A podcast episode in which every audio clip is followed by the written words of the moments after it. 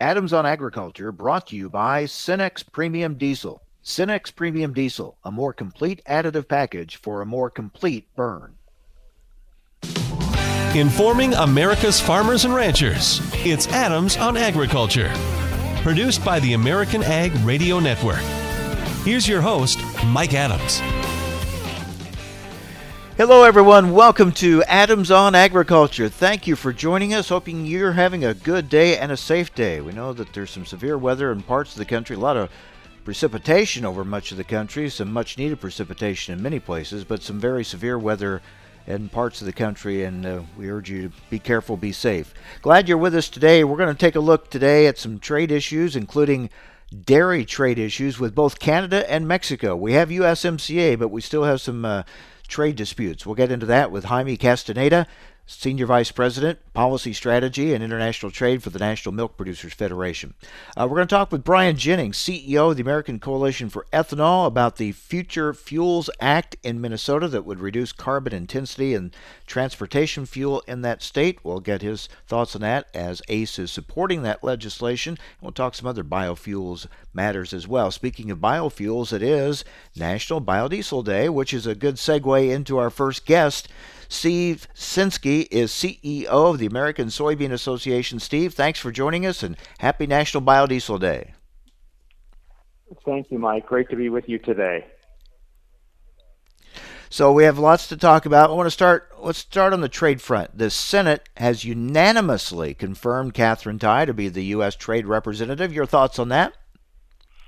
Really pleased to see uh, her her nomination and and have it so widely supported. I think that's a testament to you know the strong background that she has on trade. She is going to be bringing you know obviously a focus on on making sure that we're we're expanding markets and have fair markets abroad. Uh, the messages that we've delivered to her as in the lead up to her confirmation have been from soybean farmers from the American Soybean Association. We need to keep the phase one trade agreement with China going, even as we're navigating those difficult issues between the United States and China, whether that's the great power competition, human rights, democracy, uh, intellectual property, all of those things. But we, the, the China relationship and importance of that market to soybean growers and to U.S. agriculture overall is just, just very, very important to us. Yeah, sometimes I mean we focus obviously on big sales, like right now it's corn going to China, but whatever it may be, we we're happy when we get those big ag sales. But you have to look at the bigger picture, and there's still a lot of tension and a lot of issues between the U.S. and China to deal with. There certainly are, and uh, you know that is uh, again the reason that that and, and and those issues do have to be dealt with.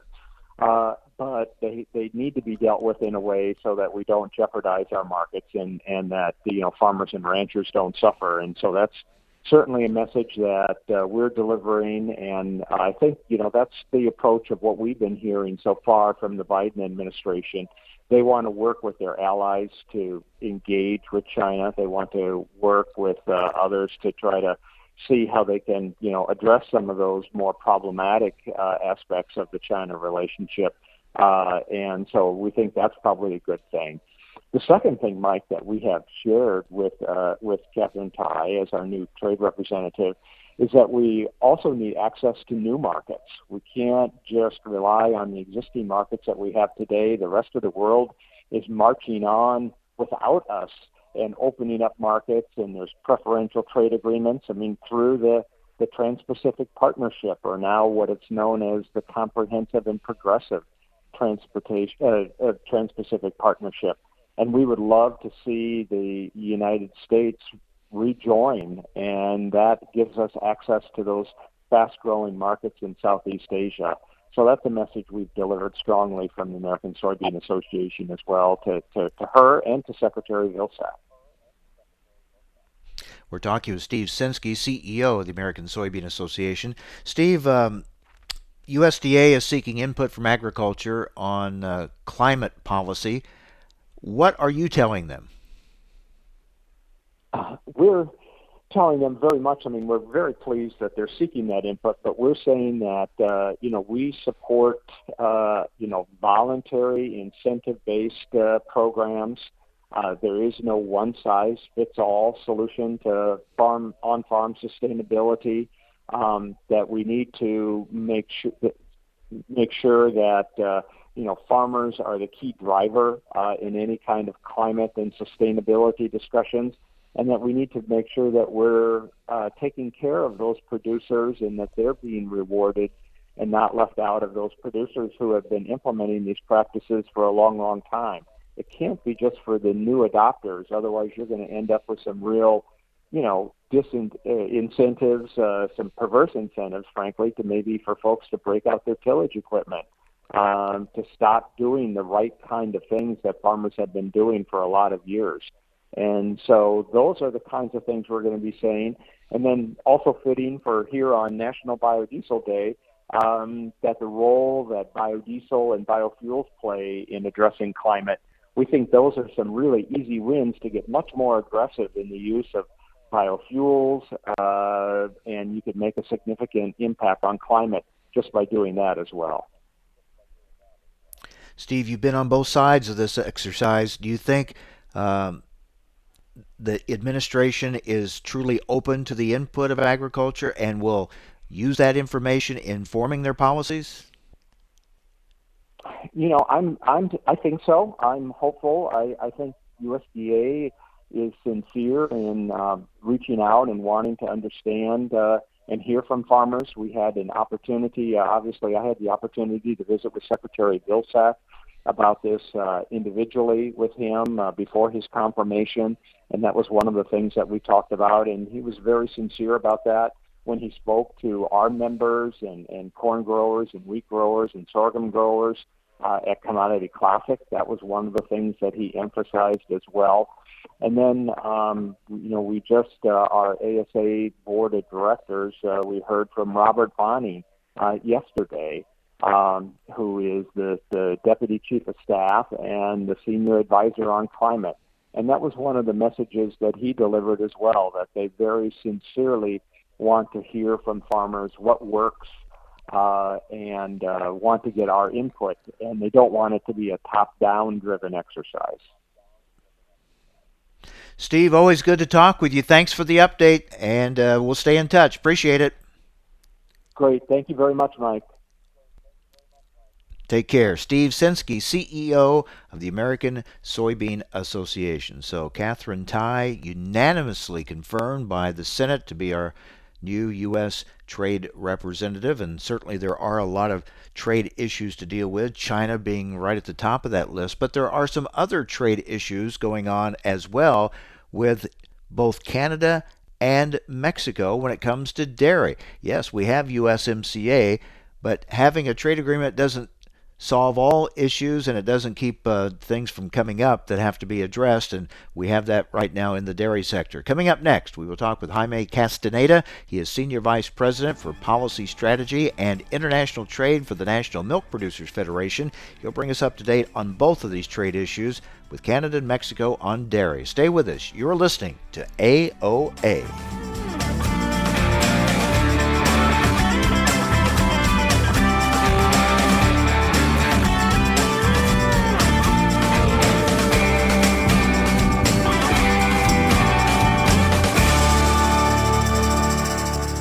Adams on Agriculture brought to you by Cenex Premium Diesel. Cenex Premium Diesel. Diesel that doesn't mess around. Every Tuesday, we'll be sitting around the table, sponsored by CHS. Join us and learn how CHS creates the vital connections that empower agriculture, helping farmers and ranchers like you succeed. We'll hear from different voices from throughout the cooperative system, sharing stories about how good things happen when people work together. Join us around the table every Tuesday or visit cooperativeownership.com to learn more. Recently on Adams on Agriculture, joined now by Jeff Cooper, President and CEO of the Renewable Fuels Association. Jeff, with all the talk now about this $1.9 trillion stimulus package, uh, I know you're focused on some funds still available to USDA to use now that they could help the biofuels industry with. And I know you're hoping they will. We are still hoping they will, and and just yesterday, Mike, uh, ten senators led by Senators Grassley and Klobuchar sent a letter to Secretary Vilsack asking him to make sure that ethanol producers are at the top of the list as he begins to think about how to distribute those remaining COVID emergency relief funds that are still sitting at USDA. And you're right, there's still something close to $15 billion sitting there yet to be deployed. Revenue losses keep piling up for our industry. We know that we're easily north of $5 billion in lost gross revenues over the past 12 months. For the information important to rural America, join us on Adams on Agriculture. A cold front can slow the world to a crawl, but with Cenex Premium Diesel, your fleet can power through. Cenex Roadmaster XL Seasonally Enhanced comes with a more complete additive package for a more complete burn, optimizing cold weather performance over typical number 2 diesel. So rather than complaining about the cold, own it with Cenex Premium Diesel. Cenex Premium Diesel. Diesel that doesn't mess around.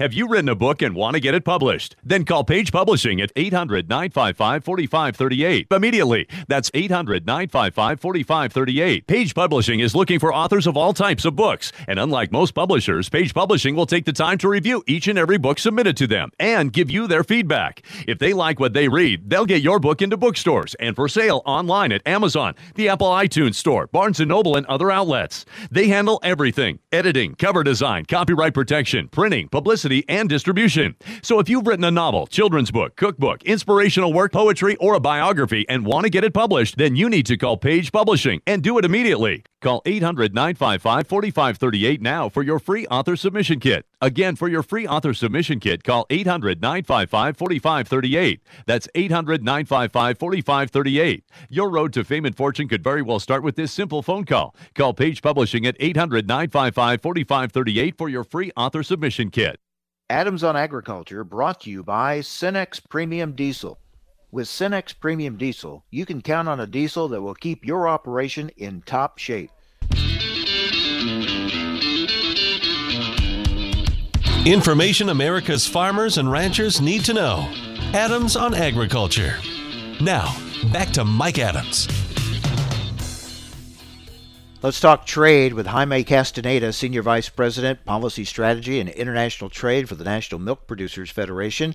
And uh, we take a look at our partners in USMCA. We have some dairy issues with both. Let's start, Jaime, with uh, Mexico. What's, uh, what's the issue there? Good morning, uh, Mike, and thanks for the opportunity. Mexico, uh, since the current administration of President Lopez Obrador uh, started having a number of different uh, standards that were implemented uh, in, a, in, in, a, in, part of a process that if actually they enter into force, uh, they will have a significant impact on trade going into Mexico, specifically on, on cheese, but it could be also be on, on milk powders. So this was not covered under USMCA. Is this something that's come up since that? It is something that has come up after uh, USMCA was negotiated.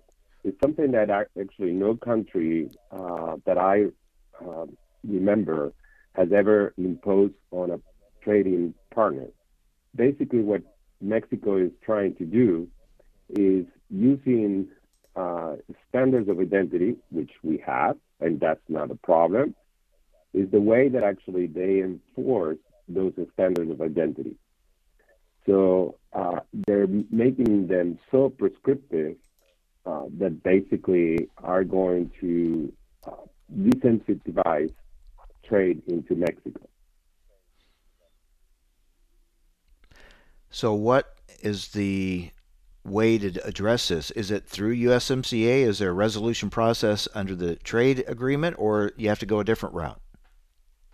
Good, good question. Uh, our uh, approach so far has been to uh, have uh, a number of discussions with uh, what is called the Secretaría of Economía in Mexico.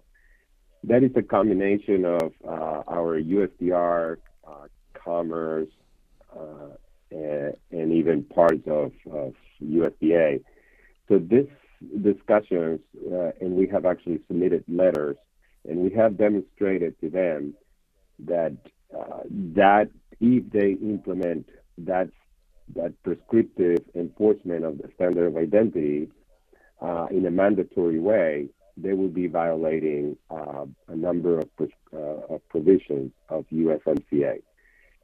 We have uh, openly discussed this in Mexico. So when the Secretary of Economia submitted this proposal to what uh, what is called CONAMER, which is similar to OMB, the Office of Management and Budget. And as you know, when any agency in the United States does a rulemaking, uh, they have to actually go through OMB. The same way does happen in Mexico. Well, uh, due to our efforts, uh, CONAMER actually sent the proposal back to Economia, uh, basically not accepting what uh, the Secretary of Economia has done on this proposal. So Economia has to actually redo it. We don't know how they're going to go about it. So no time to to lift our pressure. It's a big issue. Obviously, Mexico is a big market for U.S. dairy. Now let's look to the north, where we have ongoing issues with Canada. Again, that USMCA did not uh, completely take care of. There are still issues there. Bring us up to date on that front. Thanks. Uh, in Canada, as we know, uh, Canadians are, I always say it, they're bipolar because on one hand, they're very export oriented from grains to cattle to just name it, uh, most of the products. But when it comes to dairy, they're probably one of the most protectionist uh, countries in the world. And even though our goal was to achieve significant, significant new market access under the USMCA, based on the previous administration uh, rhetoric, at the end we managed to get uh, just an incremental uh, new access of about 3.5 percent. Uh, so, so that is actually of the the entire domestic market of, of, of, Canada. So that in itself is a very small amount. So what we try to do is that, well, okay, if we're going to have a small amount, we want to make sure that we are uh, able to fulfill all the requirements uh, under that new market access. So example is if all the fran- franchises for cheese, uh, for pizza cheese, are could actually buy directly from manufacturers here in the United States. Well, what Canada did uh, is instead of allowing the pizza chains, Walmart, the Costco's of the world to buy directly from companies here in the United States, Canada provided 80% of the quota to further processors, to, to folks that actually our product is going to compete with them. So obviously, they're either not going to import or they're going to buy the lowest uh, price or lowest quality product as opposed to a, an end user that is going to buy something with a higher uh, value. Well, obviously, this is an issue that uh, now Secretary Vilsack is very familiar with from his uh, previous job as at U.S. Dairy Export Council, and now you have a new trade representative in Katherine Tai. Um, I'm sure these issues have been called to her attention as well. Indeed, and uh, we have a long uh, relationship with um, Katherine Tai. Well, uh, she will be signed uh, and become Ambassador uh, Tai uh, this afternoon, uh, and, and I believe that she understands perfectly. Uh, we had a number of discussions with her during USMCA negotiations about this particular issue, and in her testimony, based on answers to a number of senators, she emphasized the need for enforcement. So we are hoping that she will be announcing soon either further consultations with Canada or establishment of a panel, a tribunal panel that will then make a determination uh, on whether Canada is complying with their obligations or not. You know, obviously passing a trade deal like USMCA was very important. But this is a reminder that it does not solve all issues, does it?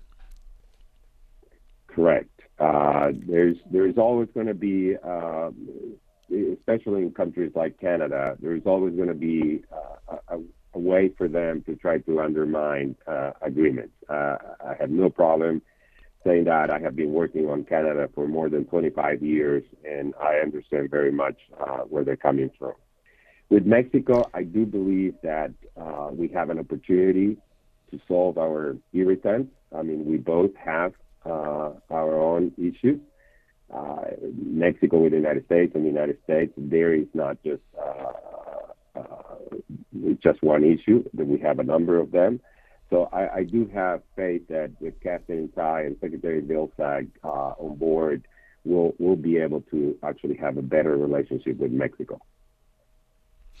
Real quick, uh, Jaime, your thoughts on uh, dairy exports for 2021? You optimistic? Yes, we. I think that we remain very competitive.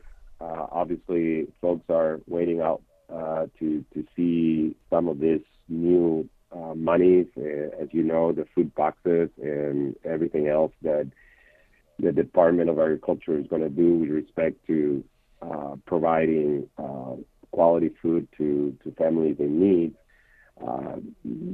have in the past some impact on, on markets. I think that uh, the Secretary Vilsack is very much aware of that, and I think that the staff of USDA would do our best to to to manage that distribution in a way that uh, it doesn't impact uh, markets. So I have a lot of confidence that uh, 2021 is going to be a very good year especially uh, with um, COVID-19 being a little bit um, in the in the back mirror, hopefully, at least for for, for many many countries, uh, that we're going to be in in certainly in a better shape.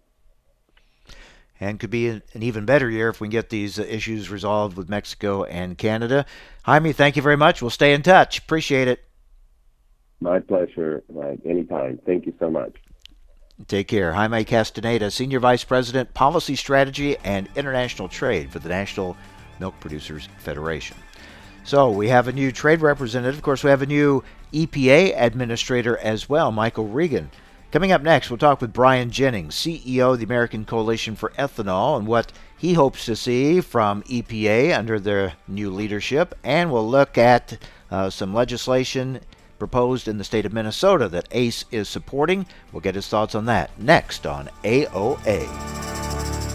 Cenex Premium Diesel comes with a more complete additive package for a more complete burn to optimize performance in all engines. Each and every day, DTN and Progressive Farmer editors are posting unique, original content to their website at dtnpf.com bringing you the latest news and information you need for your day to day business decisions. Their award winning newsroom covers markets, news, and weather while also providing insights on crops, cattle, equipment technology, and more. You'll find innovative topics like Would you plant soybeans in December? Experiments look at the possibility of boosting yields with early planting. Want to save time? Learn how through autonomous machinery systems. Will there be a surge in feed prices in 2021? And what's today's weather forecast for my farm? The editors of DTN and Progressive Farmer are committed to delivering the essential intelligence farmers need every day to help your farm business be more efficient and profitable. Visit DTNPF.com today. You're listening to Adams on Agriculture for the American Ag Network. I'm Jesse Allen with this market update. Well, the daily export wire, we saw more sales to China once again. 696,000 metric tons of old crop corn announced here this morning. That's the third straight day of a daily export sale of old crop corn to China. Now, on the weekly export sales and shipments, those could be viewed as bullish for corn, soybeans, and milo, and neutral for wheat.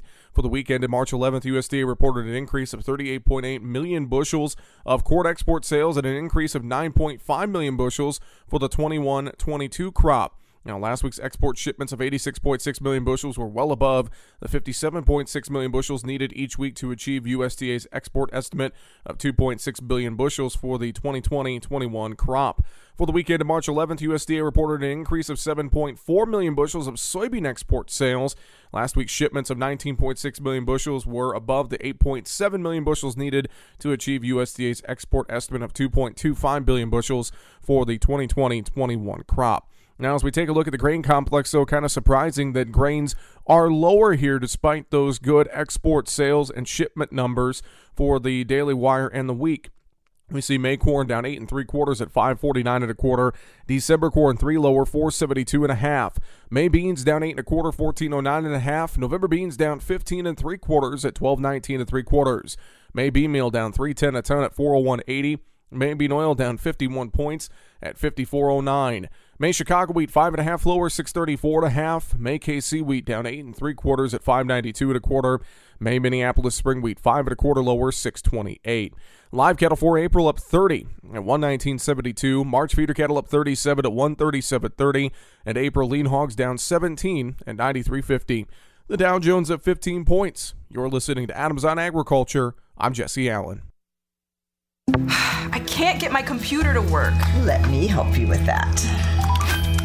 How'd you do that? I just got techie with Geeks on Site. Our geeks literally come on site. No need to stop what you're doing or block off time. We come to your home, office, or wherever you are. And we don't just fix whatever computer issues you might be having, we explain and teach you along the way so you can feel empowered and then help others at home or in your office. Better yet, don't have time for tech support to come to you? Let us remote into your desktop or laptop, and one of our geeks will instantly walk you through.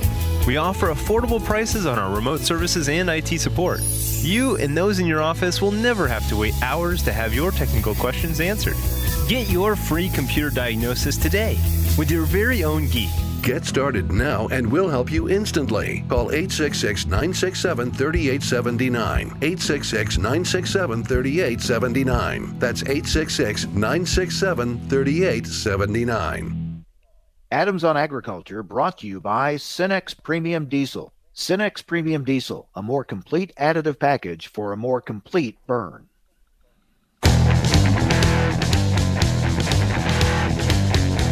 Information America's farmers and ranchers need to know. Adams on Agriculture. Now, back to Mike Adams. The Future Fuels Act has been introduced in the Minnesota House Climate and Energy Finance and Policy Committee. The bill intended to reduce the carbon intensity of transportation fuel in Minnesota. The American Coalition for Ethanol is supporting this legislation, and joining us now is Brian Jennings, CEO of ACE. Brian, good to talk with you again.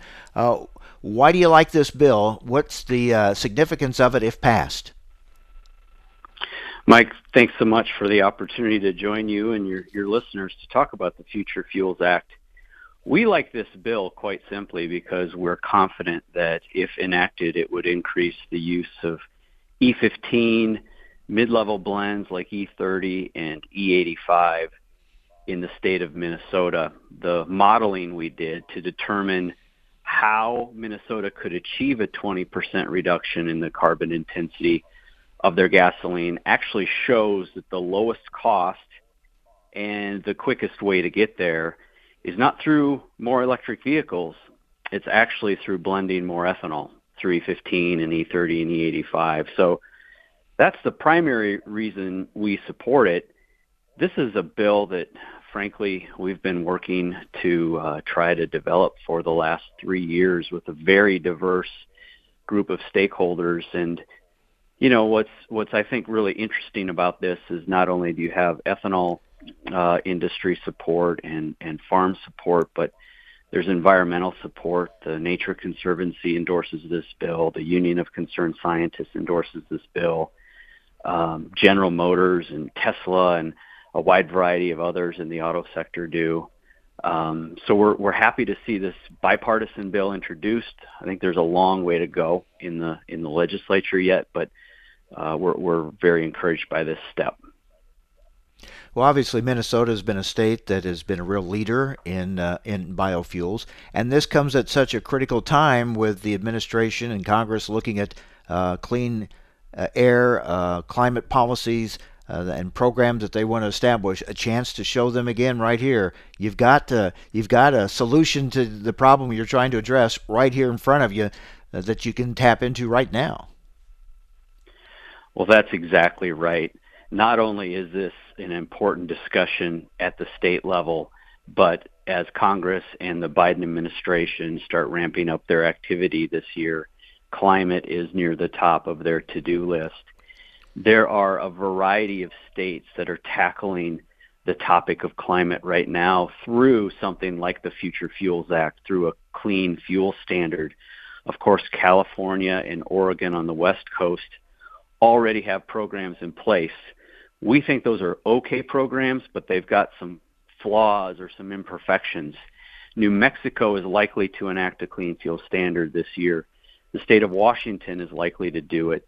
And even New York State on the East Coast is likely to enact a clean fuel standard. What we need to do, and one of the things we're trying to accomplish with this Minnesota legislation, is to demonstrate to Congress, to demonstrate to the Biden administration that there's a Midwest flavor that we can put on clean fuel policy that ensures that farmers and biofuels are part of the solution, just as you said, Mike.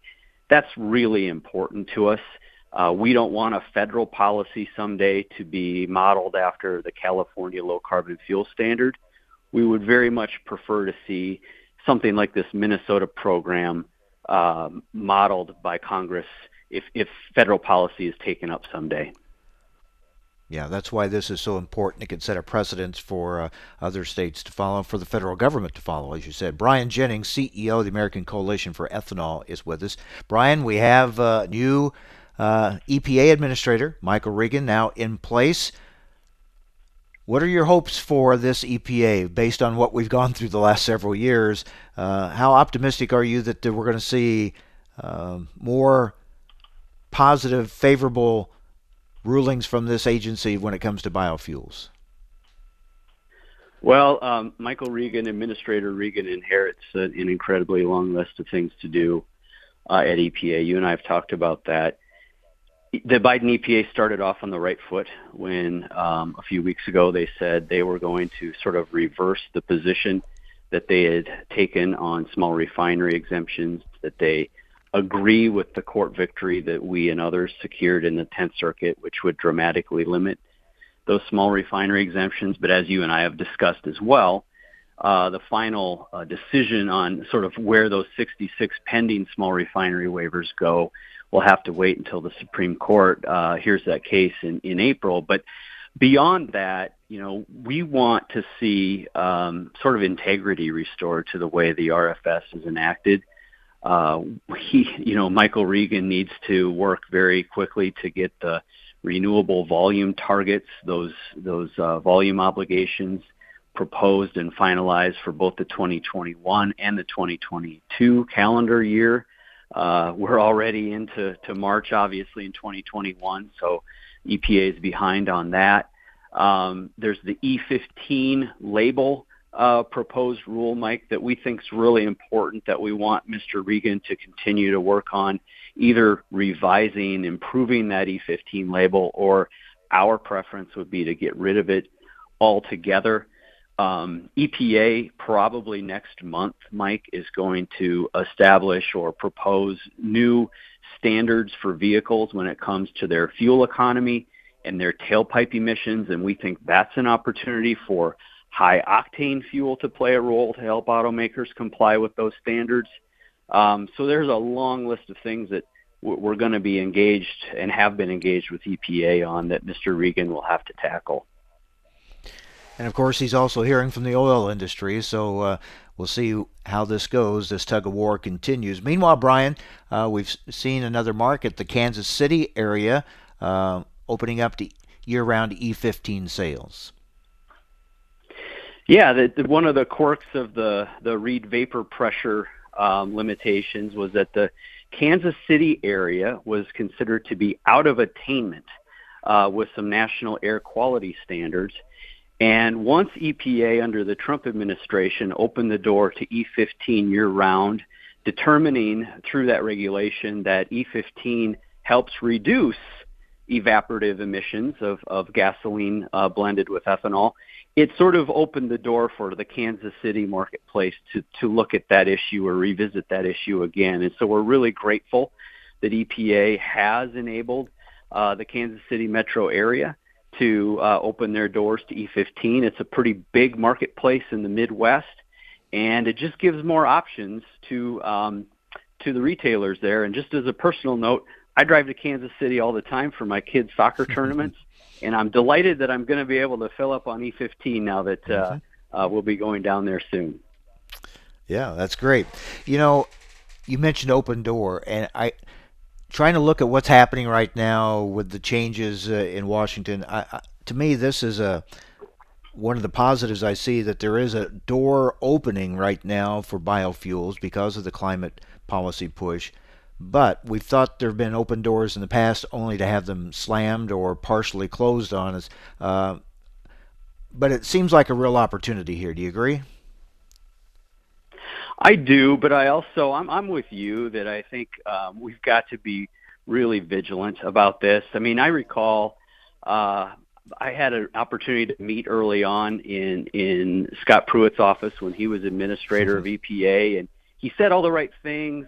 He was talking about octane, um, but they were issuing these small refinery exemptions sort of in the dark behind our back at that time. And I thought, gosh, if I would have known what they were doing behind the scenes while we had such a positive meeting. So I just think we've got to be really honest and upfront with this administration that we appreciate the open door policy but we expect them to follow the rule of law when it comes to the RFS, and we need to have a seat at the table in these climate discussions. Otherwise, rural America is going to really feel like that Washington has turned their back on them. Mm-hmm.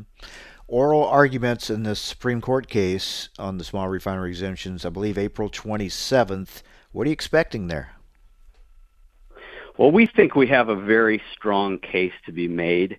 Um, we won this unanimously in the 10th Circuit. All of the judges on the 10th Circuit bench agreed with us. They also unanimously rejected the refiner's appeal. Uh, you and I have talked about the fact that we were surprised that the Supreme Court wanted to hear this case, given uh, how, how resoundingly we won it in the 10th Circuit. But we feel good about uh, where we are. We think the law is on our side, and the fact that EPA has reversed their position I think is very helpful to us. But you know, we're not going to know until until oral arguments happen on the 27th of April, and and we'll be hoping for the best and expect.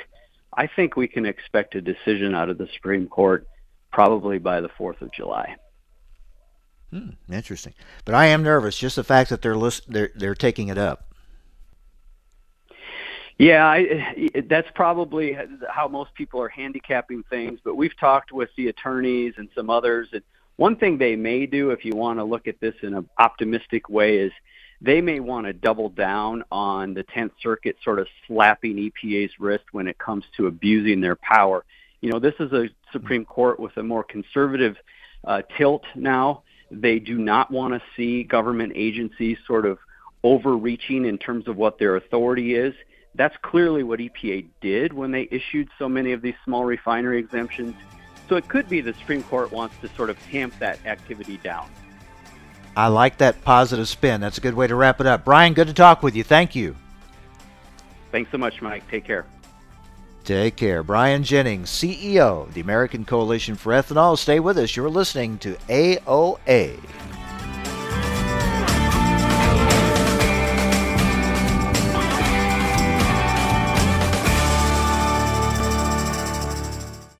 Adams on Agriculture brought to you by Cenex Premium Diesel. Cenex Premium Diesel. Diesel that doesn't mess around. As an organ donor, your story doesn't have to end. The good in you can live on.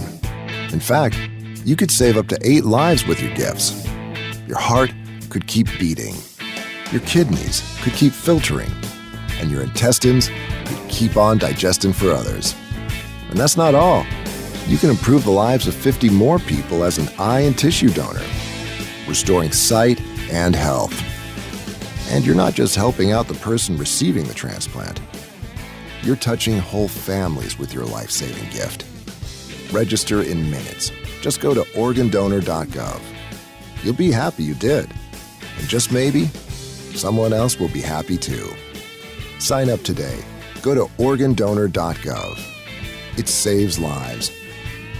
U.S. Department of Health and Human Services, Health Resources and Services Administration.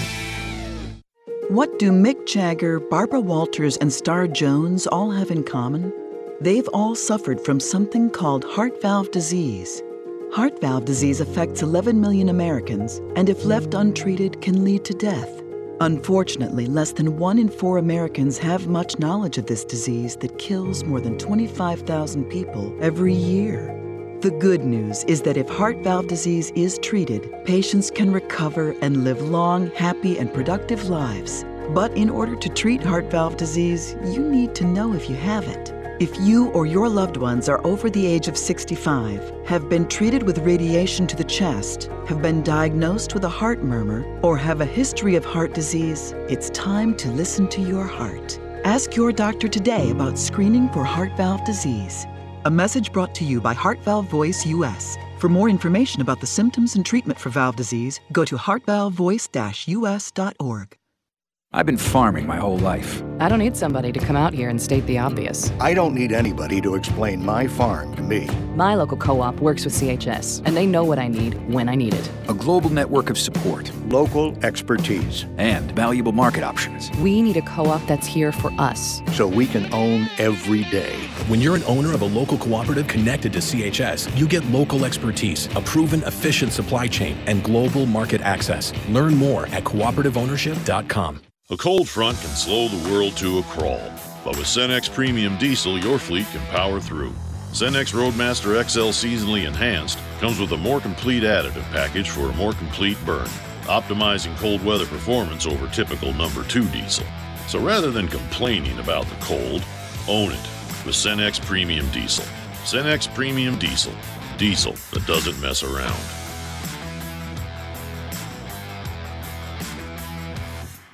Progressive Farmer knows you need content delivered on multiple platforms, so it's available when you want it. That's why we've created our weekly podcast, Field Posts, to bring you convenient and easy to listen to interviews on key topics and trends. Join me, Sarah Mock, as I interview some of agriculture's best thought leaders. You'll have a front row seat to learn what's happening in agriculture today.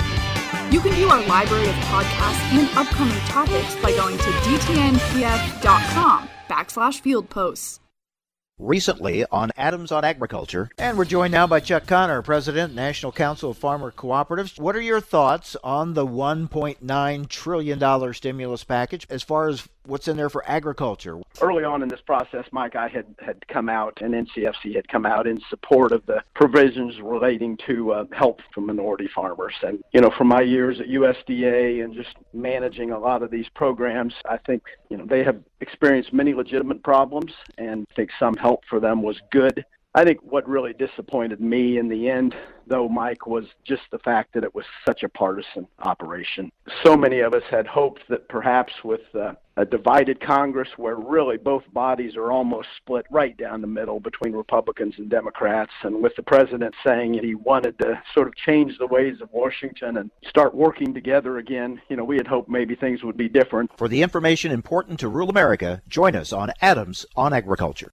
Ag retailers, co ops, and custom applicators have enormous productivity requirements. With thousands of acres of fertilizer to apply in a short window of time, they don't have time to make mistakes in the field. Intelligent Ag's Recon Spread Sense is the first ag technology that monitors the flow of product on floaters. The technology identifies flow issues to avoid streaks in the field that can hurt yield potential. Reduce the risk of misapplication by investing in Recon Spread Sense. Never doubt what you're putting out. Visit intelligentag.com to learn more. Adams on Agriculture brought to you by Cenex Premium Diesel. With Cenex Premium Diesel, you can count on a diesel that will keep your operation in top shape. Information America's farmers and ranchers need to know. Adams on Agriculture. Now, back to Mike Adams. Well, with spring field work getting very close, won't be long until that busy, busy time hits. So before you put your machines to work, it's important to make sure that they are ready for the demands of the planting season ahead. Today, we're going to talk about that with Mimi Falkman, a premium lubricants expert from Cenex, the energy brand of CHS, to discuss how a top to bottom lubricants checkup can really save you a lot of time, money, and hassle this spring. Mimi, thank you for joining us. Why is it so important to perform a lubricants checkup before they hit the field this planting season?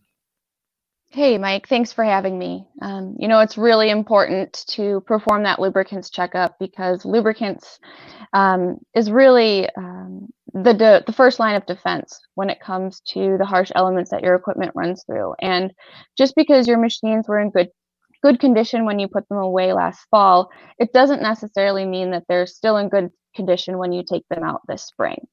Um, you know, even though they're in storage, there's a lot of rust and moisture and changing temperatures which can occur.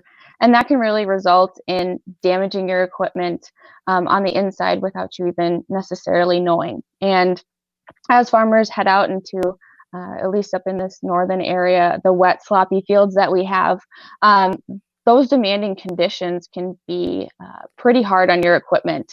And so, to ensure that you don't have any issues um, through planting this year and you don't have to deal with any downtime, it's really important to focus on your lubricants um, and make sure that you're using high quality products and that you're putting uh, the appropriate lubricant in your machine for the conditions that you're running in. Well, let's talk about the most prominent lubrication point, that being the engine. What's important to consider when lubricating an engine? Yeah, the engine is really the heart of your machine. Um, many diesel engines today that are coming off the line um, are really put under intense heat and um, intense operating pressures just because they're trying to really maximize the efficiency within that engine. Um, that results in um, really if you're using a subpar lubricant um, within those types of conditions, those intense pressures can almost cook it. Um, so if you cook a lubricant, obviously it's going to oxidize. You're going to get that black sludge, um, and it's going to prevent your engine from being protected this spring. Um, and since it is the heart of your equipment, you're going to want to make sure you're putting the best inside there. Um, and by selecting a synthetic product such as the Cenex Maxtron EnviroEdge or our synthetic blend Maxtron DEO. These products both exceed performance um, in these types of tough conditions that a lot of farmers go through. And they're really engineered for exceptional stability. Um, and they are uh, also contain a, a balanced additive package as well to really protect against those contaminants and keep your engine operating longer. What are some other areas uh, that should be getting attention before they hit the field. Other than the engine what else should they be thinking about when it comes to uh, lubricating? Yeah i would say there are three main areas of your equipment that you really need to think about the type of lubricant you're putting um, in those areas to protect them because as they operate, they're really encountering a lot of uh, tough conditions, um, and they're expected to also handle a lot of those same types of pressures that the engines do. Um, but first is transmissions. Um, it's obviously one of the most important components within your machine as well, uh, transferring that power from the engine to the wheels. And as that transfer of power occurs, uh, a lot of heat is created within that within that space, and so um, again, using a, a, synthetic product that provides uh, exceptional stability under those intense thermal conditions um, really helps you prolong uh, the gear life of those transmissions and make sure that they're operating um, effectively and you're not going to have any um, issues during planting. The second place I would say are the wheel axles. Uh, these really require an extra thick lubricant to uh, decrease um, that high pressure that occurs in there. Um, so I would recommend, um, you know, finding a lubricant that really stands up to uh, those conditions and has that durability um, and that antioxidant stability as well, such as our Maxtron um, GL product. Uh, the final area I would really call attention to um, is the chassis. So uh, that's the outer framework, and it's really exposed to those elements. Um, and so by selecting um, a product like our Maxtron FS, which is um, really resistant and built to um, prevent any type of water washout, um, and really protect against rust and corrosion so that that outer framework is protected um, as your equipment operates. Obviously, Mimi, these are things we talk about each year, um, but it's just a good reminder that before they go to the fields, take these steps now and it'll pay off in the long run.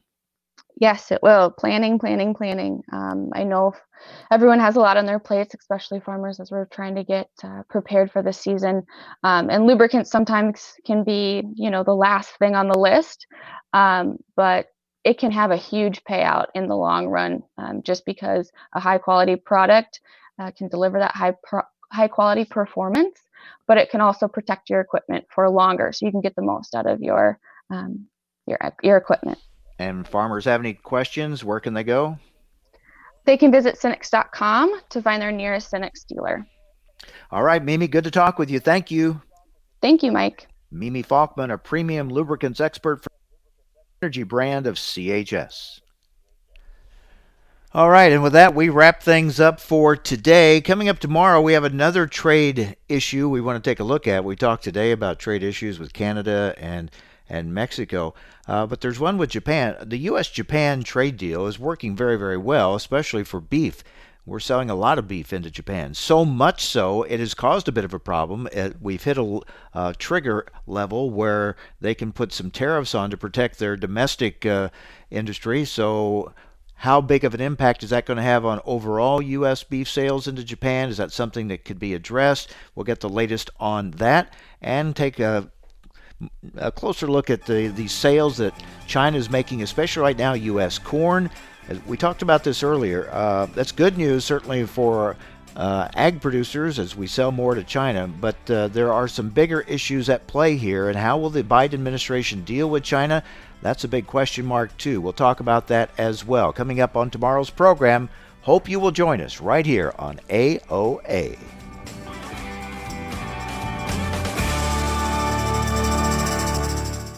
Cenex Premium Diesel comes with a more complete additive package for a more complete burn to optimize performance in all engines.